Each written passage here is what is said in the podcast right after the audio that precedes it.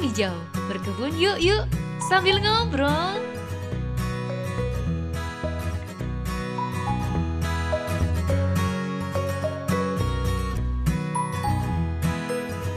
Hai Bun, Assalamualaikum. Kali ini aku pengen ngajak kalian semua menyemai benih sayuran hidroponik dengan cara yang simpel. Banyak yang nge-DM nih, gimana sih cara menyemai?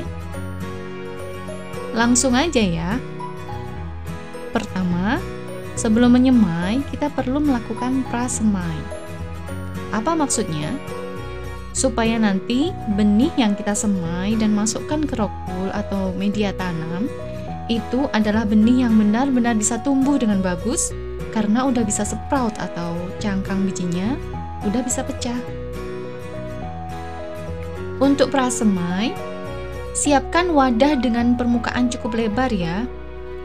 Lalu alasi dengan tisu dan basahi sampai cukup lembab gitu.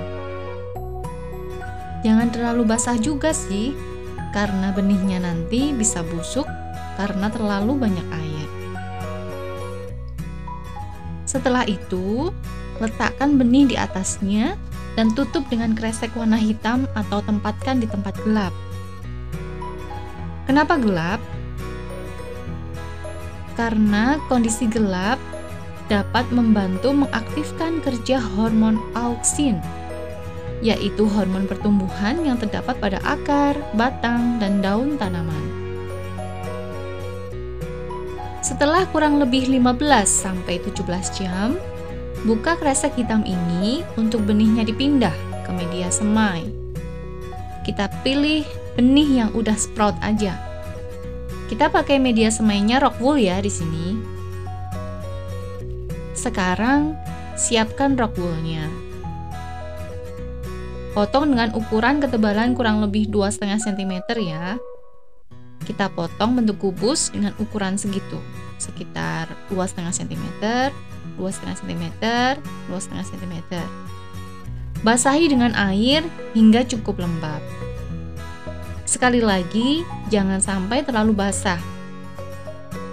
Nah, kemudian tempatkan semaian kita di lokasi yang cukup sinmat atau sinar matahari dan terlindung dari hujan. Soalnya, kalau kurang sinar matahari entar tanaman kita bisa kutilang tuh. Kurus tinggi langsing. Bahasa ilmiahnya etiolasi, yaitu bibit tumbuh tidak optimal. Nah, sebenarnya gitu aja sih cara sederhana menyemai sekaligus prasemai kita ya. Nah, sekarang Bunda mau menyemai apa hari ini? pakcoy kayak aku tadi atau yang lainnya. Boleh sih. BTW kita pasti pernah mendengar peribahasa ini. Siapa yang menanam, dia yang akan menuai. Maksudnya, jika seseorang menanam atau menyemai kebaikan, maka ia akan memanen kebaikan pula. Dan jika seseorang menyemai kejelekan, maka ia akan memanen hasil yang jelek pula. Nah, aku pengen ngajak ngobrol lebih dalam gitu ya. Hubungannya sama semai menyemai apa sih? Menyambung dari yang tadi. Barang siapa yang menanam kebaikan berupa ucapan atau amalan, dia pasti menuai kemuliaan. Dan barang siapa yang menanam keburukan berupa ucapan atau amalan, besok dia akan menuai penyesalan. Cepat atau lambat mau alam. Karena Allah Subhanahu wa taala berfirman di dalam Al-Qur'an surat Fusilat ayat 34 hingga 35 Allah berfirman yang artinya dan tidaklah sama kebaikan dan kejahatan tolaklah kejahatan itu dengan cara yang lebih baik maka tiba-tiba orang yang antaramu dan antara dia ada permusuhan, seolah-olah telah menjadi teman yang sangat setia. Sifat-sifat yang baik itu tidak dianugerahkan, melainkan kepada orang-orang yang sabar, dan tidak dianugerahkan, melainkan kepada orang-orang yang mempunyai keuntungan yang besar. Masya Allah ya.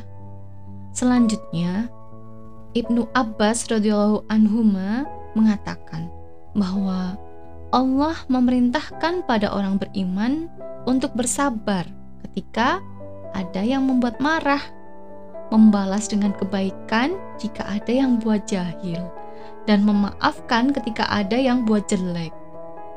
Setiap hamba, jika melakukan semacam ini, Allah akan melindunginya dari godaan setan dan akan menundukkan musuh-musuhnya. Malah yang semula bermusuhan bisa menjadi teman dekatnya karena tingkah laku baik semacam ini. Ibnu Katsir rahimahullah mengatakan di dalam tafsir Al-Qur'an Al-Azim 12 strip 243 namun yang mampu melakukan seperti ini adalah orang yang memiliki kesabaran. Karena membalas orang yang menyakiti kita dengan kebaikan adalah suatu yang berat bagi setiap jiwa.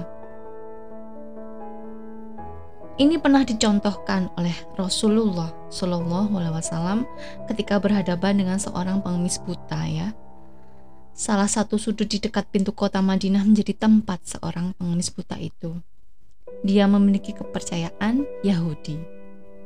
Setiap kali ada orang yang mendekatinya, dia selalu berpesan, "Jangan pernah engkau dekati Muhammad, yaitu orang gila, pembohong, dan tukang sihir." Dan seterusnya.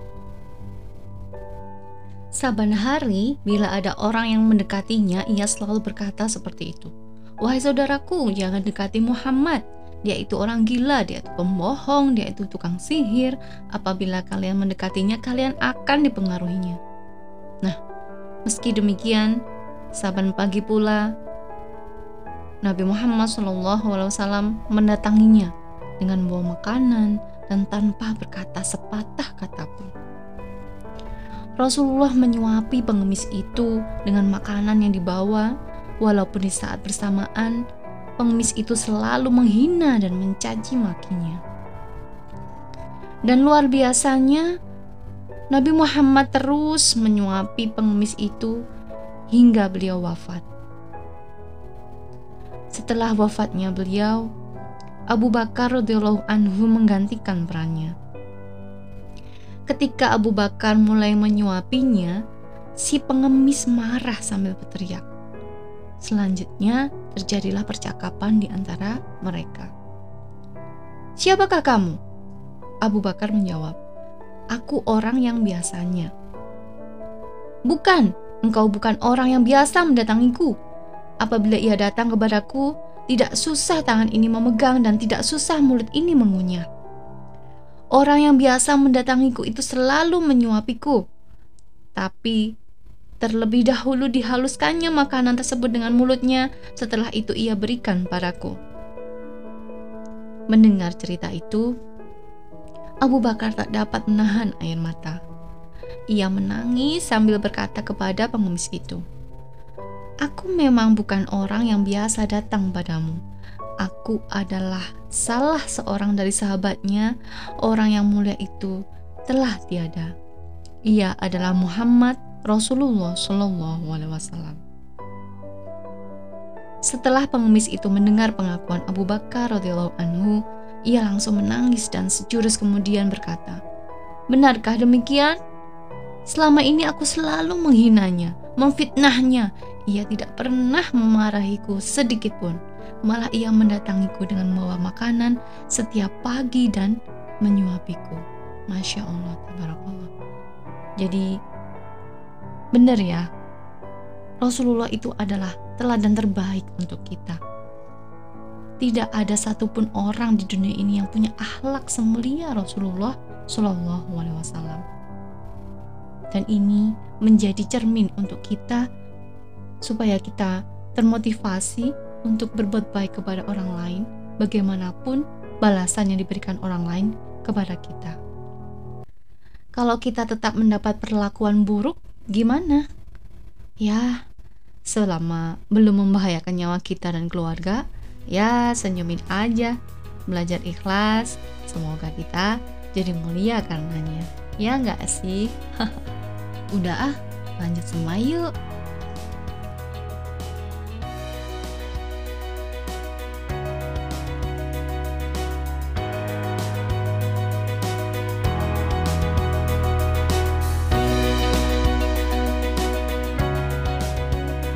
Okay, have a nice day. Sehat selalu ya bun. Wassalamualaikum warahmatullahi wabarakatuh.